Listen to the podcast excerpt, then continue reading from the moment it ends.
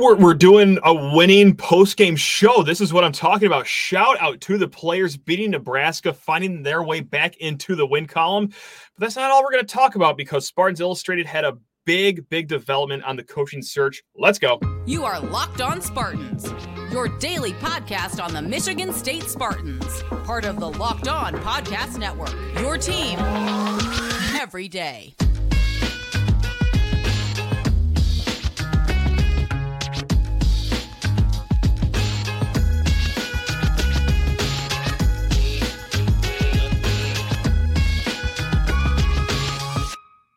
Spartan friends, Spartan family, locked on Spartans listeners, thank you so much for spending some of your Saturday here or Sunday, whenever you're listening to this. Thanks a lot for spending it with us here at Locked on Spartans. I'm your host, Matt Sheehan, and we're going to actually have fun this episode. Holy crap. I cannot remember last time we got to do this on a Saturday.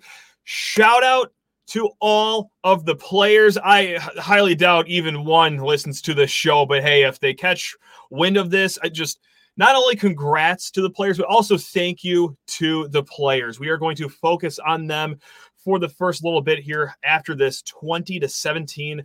That's right. Michigan State victory at Spartan Stadium, closing out the season at Spartan Stadium, if not for nothing else, with a win here. And look, I know this is going to sound so rah rah, woo, but truly, like you can only feel great for the players. We all know the situation. They were dealt a absolutely crap hand. That's the family way of putting it. A crap hand at the start of the season. And I don't, you know, mean to go down negative alley here in such a positive show, but it's been made abundantly clear in the last few weeks that uh, even with the adults still in the room, not necessarily set up for greatness after the whole Mel Tucker fallout happened. You think us fans had a miserable last seven weeks here in East Lansing? You think that we have had some bad Saturdays. I can't imagine, quite literally, cannot imagine being a player inside that locker room with all this going on. Your head coach is gone. I don't even know if the coach is still around you really trust because, well, we've seen what they can do during games. More on that later. But also just loss after loss after that has got to mentally beat some people down, but not these players. Look, it hasn't been all perfect. Of course, you can understand why sometimes that maybe uh, the focus slips a little bit. My God, I probably would have checked out personally of the season two weeks after the Mel Tucker fallout happened, but these kids have had way more highlights, way more mental resolve than they've had mental lapses over the last few weeks. It is almost quite literally unbelievable that they could go into this game with that much mental fortitude, with that much fight still in them, even after being knocked down to the mat six weeks in a row.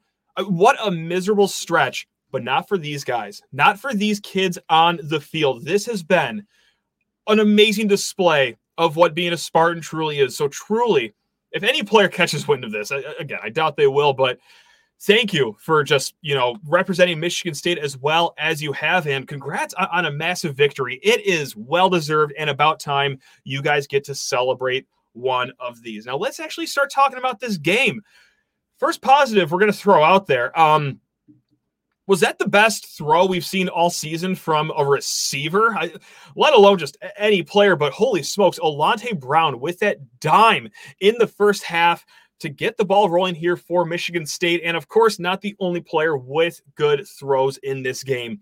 Katin Houser, Sam Leavitt, both their best games in a Spartan uniform so far. And with Sam Leavitt, that, that goes without saying. I mean, half of his passes went for touchdowns.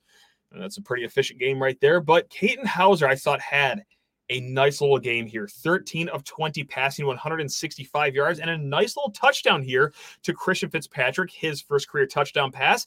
Had a nice little bit of touch on that throw. And sometimes we have to remind ourselves that Katin Houser still a young kid still learning the collegiate game. But what I really like about what he did today never really put the ball in trouble save for that first down play call late in the game, but we'll get more into that later. I think that was more of a coaching decision than it was a Katin Houser decision, but still, I, for the most part, very smart with the ball for 19 of those throws. And well, limiting the turnovers is the name to the game. And if you don't ever believe that old cliche, we'll just look at it today.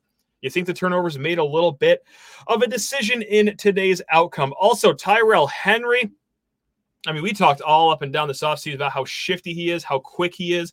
Showed a lot of that on those underneath routes, those catch and run routes or catch and juke routes, if you want to say that too. Four catches, 54 yards. And of course, Montorie Foster has to get a shout out to him 94 yards and that touchdown catch. A little bit of controversy there. I know that the Fox Sports crew didn't think that was a catch necessarily, but maybe I was just looking at it through green stained glasses. I always thought that was going to be a good catch, but man, awesome throw by Sam Leavitt. Just a 20 yard bullet up the sideline right there, and a fantastic catch by Montorie Foster. Now let's switch sides of the field to the defense, and man, made life very, very tough for Nebraska's quarterback, which I got to say, I, I, not to be disrespectful, but that is unbelievable that you can get a scholarship for playing quarterback at that level. But hey, look, Michigan State didn't make life any easier for Nebraska as well because seven sacks by the Spartans. Some of that thanks to the defensive line, others, hey, thanks to the coverage in the secondary. My God, when can you say that in the last three years here in East Lansing? But I mean, both units, whether it's the front or the secondary, really showed some great glimpses here in this game. Jaden Mangham, a, a, complete baller. I mean, I never mind that interception that he could have fair caught. and that's one of the worst passes you'll see in college football all season. But man, tied for the game high with seven tackles just all over the field. And look, with the transfer portal looming and this offseason looming of, hey, who's going to stay, who's going to go? And sometimes uh, we'll feel the question like, hey, who do you want to see stay in this offseason?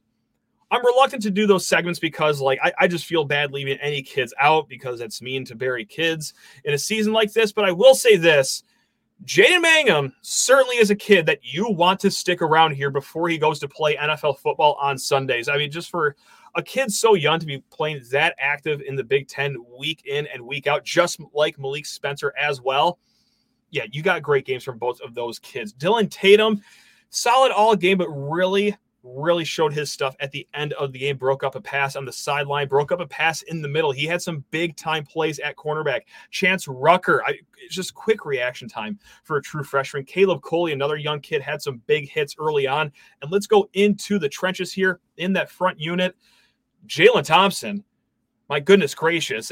I'm not going to say we found a diamond in the rough. The kid was a four star recruit out of Detroit for crying out loud. But man, for a true freshman, to have this string of games here in back to back outings as good as he is in the front, oh, that's another kid we wouldn't mind if he stuck around here in this offseason. Two sacks and that forced fumble that iced the game here. And guys, I don't know about you, but we've been watching a lot of Michigan State football this year where everything that can go wrong will go wrong. And man, I my my cheeks were puckered at the end of that game. I, I thought that okay, Nebraska's going to get a field goal here. We're going to overtime, but until Jalen Thompson saved the day with that strip sack. And of course, Cal Haladay falling on the fumble as well. Uh, Jordan Hall, what what else can you say about him? That kid is just a menace week in and week out. Unbelievable true freshman performance by him. And let's let's tip our cap too to Khalil Majid as well. I mean, guys, I I know this roster better than I know my own family tree for crying out loud. I, I, I absolutely bleed green and white, just like a lot of you do. I got to out myself here. I, until like three weeks ago, I've never heard of Khalil Majid in my entire life, and here he is just making plays. I, that that was a nice little kind of somewhat game icy interception. It it really helped the finish of that game there. And let's just close out this fun first segment with talking about special teams as well because they get a nod for this win as well. We already know Jonathan Kim two dynamite field goals, including that 51 yarder that heavens looked like it could have been good from 75 yards. That guy's got a cannon for a leg. But also, let's talk about Ryan Eckley here. First five punts of the game, averaging 53 yards per game. He had two pinned inside the 10 yard line. Partially like shout out to the Nebraska returner who's fair catching inside the five yard line. Like you do you. But uh, Ryan Eckley banging the ball today. So he has had some really good moments this season. Possibly I, I, would see even inarguably his best game on Saturday against Nebraska here. And the last positive I want to point out here this was after the review where they had Montorie Foster's touchdown catch stand. Nothing was funnier than how hard that ref pimped that call after they went to the booth review. The ruling on the field stands. That's right. The nice little pregnant pause there Surprised he didn't throw jazz hands out there, but that that was a nice flair of the dramatic from the referee there. If you were uh, at Spartan Stadium, I hope you could hear him as well because that that was absolutely sensational. Uh, we're going to talk a little bit more about the coaches here, the game. We got some loose ends to tie up, but then hey, what some of us are here for is to hear about this coaching search news that dropped by Spartans Illustrated. But first, need to talk your ear off about Athletic Brewing Company. And oh man, if you have been listening to these post game shows, the last six games, this ad read is somewhat of a dread because, hey, gang, this is what Athletic Brewing has us do. It's now time for your game changer of the week, brought to you by Athletic Brewing Company. We get to do a happy one of these. Much like, God, I hate to take the safe option and just say all of the players here, but really, truly, like all of the players on Michigan State. Athletic Brewing has completely changed the non-alcoholic beer game. They make non-alcoholic beers that actually taste good. And if you don't believe me, just drive to a store and buy some athletic yourself or go to athleticbrewing.com and order yourself a great six pack of their brews. And, you know, kind of just like the whole team, every single beer in the lineup has their own role with Athletic Brewing Company. Their stouts, their pumpkin beers, their light beers. I mean, you can use these in a variety of ways. If you just want a great tasting beer, go for it. I mean, that's a great reason to drink Athletic Brewing Company. But also, just having a conversation with a friend about this let's say you're just slamming actual alcoholic beers and you just need a pace car to like kind of just mellow out here. You know, you still want something to drink, but you don't want to keep throwing alcohol in your body mix in an athletic or two in between, going chugga chugga choo choo on some alcoholic beers. Athletic Brewing fit for all times. You can find Athletic Brewing Company's non alcoholic brews at a store near you or buy online at athleticbrewing.com. First time customers can use code LOCKEDON to get 15% off of your first online order. That's code L O C K E D O N at checkout for 15% off at athleticbrewing.com. Near beer exclusions apply and conditions apply. Athletic Brewing fit for all times. Also, need to talk your ear off about LinkedIn jobs. These days, every new potential hire can feel like a high stakes wager for your small business. You want to be 100% certain that you have access to the best qualified candidates available. That's why you have to go check out LinkedIn Jobs. LinkedIn Jobs helps you find the right people for your team faster and for free. Guys, it's so easy to add a job on LinkedIn Jobs. A schmuck like me can do it. So when you do it, add the purple hashtag hiring frame to let your Candidates know that you are hiring. Simple tools like screening questions make it easy to focus on candidates with just the right skills and experience so that you can quickly prioritize who you would like to interview and hire. LinkedIn Jobs helps you find the qualified candidates you want to talk to faster. Post your job for free at linkedin.com slash locked on college. That's linkedin.com slash locked on college to post your job for free. Terms and conditions. You got that right, Buster. They apply. All right, let's continue talking about this game here. And I'm sorry to, you know, go down like negative alley here, especially after a, a positive win. Again, shout out to all the players here. But hey, this is what we do on post game shows. We talk about the good, we talk about the bad, and we talk about the interesting. And this is something that I think is pretty interesting with Michigan State and how they decided to handle the Sam Leavitt redshirt situation here. Look, I guess I should start with the rule in case anyone doesn't know. You can play four games, up to four games in college, stop your season, and then keep that season of eligibility. All right, Sam Leavitt just played in his fourth game. You can hypothesize that that may have been Sam Leavitt's last game in a Michigan State uniform for this season. Now, whether he transfers or not, who knows? But logic tells you that, hey, I know that this was a fun win, guys. Like this was awesome. You know, feel great for the players. In the grand scheme of things, I, I don't even know if a bowl game is still on the table. Is Sam Leavitt really going to burn up some eligibility just to play? I don't know every other fifth series here in these last three games with a season. Again, this was fun. Kind of going nowhere though. Logic tells you, hey, if he was my kid, I would say, no, you're done for the year. We're going to keep those four years of eligibility and not even count this one. That was interesting how they used his last game before he can step aside and take this red shirt year, wasn't it? Look, going into the game, it would make sense to, okay, hey, Sam Leavitt, you're going to do one series, how's it the other? And we're going to keep on flip flopping until something works out here. A little interesting that they used him for one pass in the first half and then checked him back into the second half to run a play that almost had him killed. If the Nebraska, oh, I forgot if that was a safety or a linebacker or whatever, if he laid the wood on Sam Leavitt on that ridiculous quarterback go run a route at the sideline play. I, that's what you're using his last game of eligibility for to throw one first half pass and then put him in this car accident on the sidelines. Now, yes, he did get to throw another pass, and that was a dime down the sidelines. But here's the other interesting part Sam Leavitt, hey, that was cool. He looked really good there on that drive. That may have been a top five pass of the year in anyone wearing a Spartan uniform. All right, why don't you go back here and stand by us on the sideline here? Wasn't that like th- th- there was no inclination of them riding the hot hand whatsoever? Sam Leavitt got into the game in the second half, ice cold off the bench, nearly took two quarters off. And then they put him right back on the bench after having one of the best throws you've had all year. Look, in his season with eh, just, just oh my god, a list of puzzling coaching decisions. This has got to be up there, right? I you, you don't think that Sam Leavitt is maybe better served God, it's going to be a really hard game next week. I, let's say Michigan State's down 40 in the fourth quarter. Maybe get him a full quarter against the Buckeyes against some serious competition next week, or maybe even against Indiana on the road. Give him more than just two passes and a weird wide receiver out that you have him running, or maybe even at the end of the season, because God forbid Katin Houser gets hurt in these next few games. Maybe just have him on ice using his last game of eligibility for either the Indiana game or the Penn State game, because now Let's say Leavitt shuts it down for the rest of the year, which he very well could. He also might not. I would be a little surprised if we see him again this year. But man, let's say Katin Houser goes down. Okay, guys, Noah, Noah Kim is hurt. Like he can't play either. Sam Leavitt, he might be on the sidelines in a sweatsuit.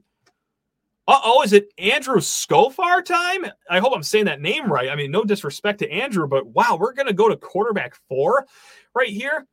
I, I, think you probably could have beat Nebraska with just Katin Houser playing the whole game, but just a puzzling, puzzling decision. But it's leave it to this coaching staff to just keep on making head scratching decisions the entire year. Um, other negatives, like I, am not going to rail on these too much because again, Michigan State won 20 to 17 pull right through for MSU. Very fun. The end of the game was very bizarre, just airing the ball out when you could just chew up clock and make Nebraska burn their timeouts. But whatever, we know that. I mean, this this coaching staff can't even close an automatic door, let alone a game here. And then uh, I'm not going to rail on the kids here, but at left tackle, I would like to see Ethan Boyd a little bit more, or Ashton Lepo. I would like to see a really good uh, offensive lineman that's young and upcoming at left tackle. Then we'll just put it at that here. All right. Uh, the last negative that I have this was at the end of the game. I don't know what was going on in the FS1 booth up there with Tim Brando and Spencer Tillman. And I get that calling a game is a lot harder than it seems just on our couch. But my God, they were all over the place. And nothing was more insulting to Michigan State and us fans than uh, Spencer Tillman's list of candidates for Michigan State's next coaching search here, uh, or not even next coaching search, just the one that we're on right now.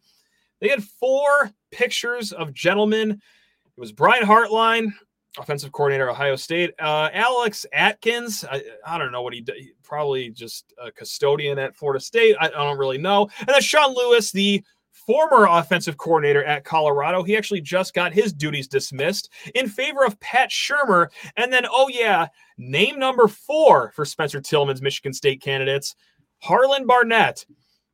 I feel great for Harlon Barnett. You know, this is a guy that was thrown in a horrible situation. We all know it. Okay. You, you hear me talk about it every single week. You already know what's going on. He seems like a great guy, dedicates his life to the program, this, this, and that.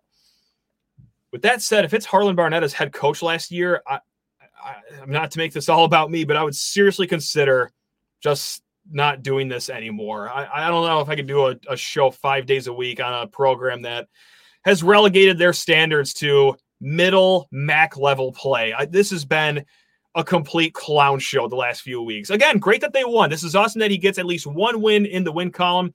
Great guy.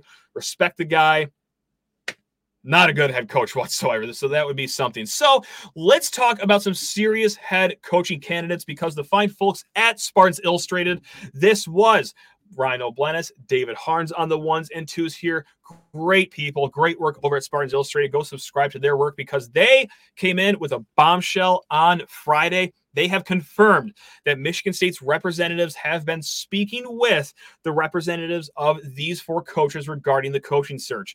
Lance Leipold, head coach of Kansas, Dave Clawson, head coach of Wake Forest, Jonathan Smith, head coach of Oregon State, and then Jake Dickert, head coach of, uh, sorry, Washington State. Now, want to make this very clear, just like they did in the Spartans Illustrated piece, these may possibly not be the only four candidates that they are in contact with because as you probably picked up i did not say mike elko. And if you're looking for an urban meyer uh, update they have one for you here right now. Now we've shared our reports on urban what i've been hearing what other people have been hearing. Let's go to spartans illustrated though because they've been consistent in that urban meyer yeah, this is fun we're having, guys. Not happening though. And they all but double, tripled, or quadrupled down on that. I'm just going to read right from the report right here. Quote As for Urban Meyer, sources continue to tell Spartans Illustrated that is very unlikely to happen. We now have also heard from sources very close to Meyer's camp that he is not interested in the job. We will not completely rule it out as of now, but the chances Urban Meyer becomes Michigan State's next head coach remains incredibly low. And also, I'm going to keep reading here because we have to hammer this point home. To reiterate, this does not necessarily mean that Michigan State is down to these four candidates or that one of them will be ultimately hired as Michigan State's head coach. But let's talk about these four candidates, shall we? Let's talk about them. And how we're going to do this is we're going to rank them, in my opinion, from four to one of guy I necessarily wouldn't want to see here at Michigan State. Of these four names, there are four decent names. Some I like a lot more than the others. And that will end on the guy that's on top of my list. Now, checking in at number four, Jake Dickert. Uh, this is who I'm going to go with. 14 of 13 overall at Washington State. Came in as the Cougars head coach in a very odd circumstance. Um, if you want to talk about why the last coach was fired, go ahead and argue that with a wall. We are not here to talk about that, but definitely unique circumstances with Jake Dickert taking over at Washington State. Had them dabbling in the top 25 this season as well. And there's going to be a theme here with this conversation is that Michigan State has great resources, right? We got the brand new football building with the sticker still on it. We have billionaire donors that are not shy to spend their money. It's a top 20 revenue school, top 20 or 25 in attendance, depending on the year. There's a lot of reason to like this Michigan State job, a lot of great resources. Whereas in Pullman, Washington, at Washington State, no disrespect to the Cougars, not as good of resources as you would find in East Lansing, but yet he still has the Cougars rolling early. What you also like about Jake Dickert, 40 years old, young guy. But I keep at number four on my list because it's gotten a little wonky here late in the season. And while the age can be a bonus, he is 40 years old. I, I would like to see a little bit more experience than just a, a year and a half at Washington State. So, number three on my list here Dave Clawson. I've heard about roughly 300 names for coaching ideas, whether it be YouTube comments, emails from you beautiful listeners, tweets, conversation with family and friends, conversation with complete strangers. I, I've heard about 300 names for MSU's coaching search. I, I didn't even hear Dave Clawson until the Spartans Illustrated report came out. And maybe you can kind of see it 56 years old. Wake Forest, before Dave Clawson stepped in there, I think it's like 10 bowl games in their entire history. He has Wake Forest well on their way to an eighth straight bowl game. Just like Jake Dickert, how like you shouldn't have this much success at Washington State. There's no reason for Wake Forest to be this good this routinely, but Dave Clawson has the Demon Deacons, who we saw in one of those bowl games. That's right, the Pinstripe Bowl, as you all remember. He has them consistently pretty solid, if not above average as well. I mean, of course, some of that was with Sam Hartman, a pretty solid quarterback, but can that happen up here? 56 years old, you get a lot more resources up here than you would at Wake Forest. I if he is hired, if he is the guy, I don't necessarily see myself like banging my head against a wall and wondering, well, how did this happen? It would be an okay hire, I think. And when you think of Wake Forest and Michigan State, here's one knock that like I don't know if I'm just like mentally just too sunk on it right now or what, but hey, when you think Michigan State and Wake Forest, you think, oh, hey, that's where we got Kenneth Walker. We got Kenneth Walker because Wake Forest heavily underutilized him, if not like at all. He became a what should have been a Heisman candidate here at Michigan State. So, like, I do wonder Okay, like, oh, that's weird. You're doing great things at Wake Forest, but you also kept like this all pro NFL running back, a guy that could have won a Heisman here on the bench. Interesting, but whatever. Number two on my list here. I if you ask me this tomorrow, I could flip flop these two names. So it might as well be one A and one B because I hold Lance Leipold and Jonathan Smith really on the same uh, pedestal in the same tier of coaches here. Lance Leipold coming up on 60 years old, but man, he has done wonders at Kansas. And I know that you might be seeing it plastered that, well, he's not even 500 as a head coach at both Buffalo and Kansas. Okay, he's brought Buffalo to half of their bowl games in their program's history. At Kansas, is he 500 yet?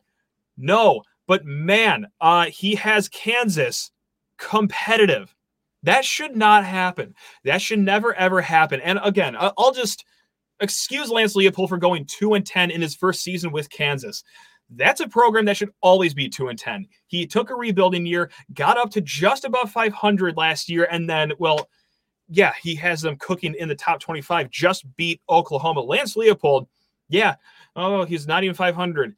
Okay, but what he's done at these two programs with close to zero resources, resources or expectations, he's done wonders there. So you get him in a spot again, like Michigan State, resources galore.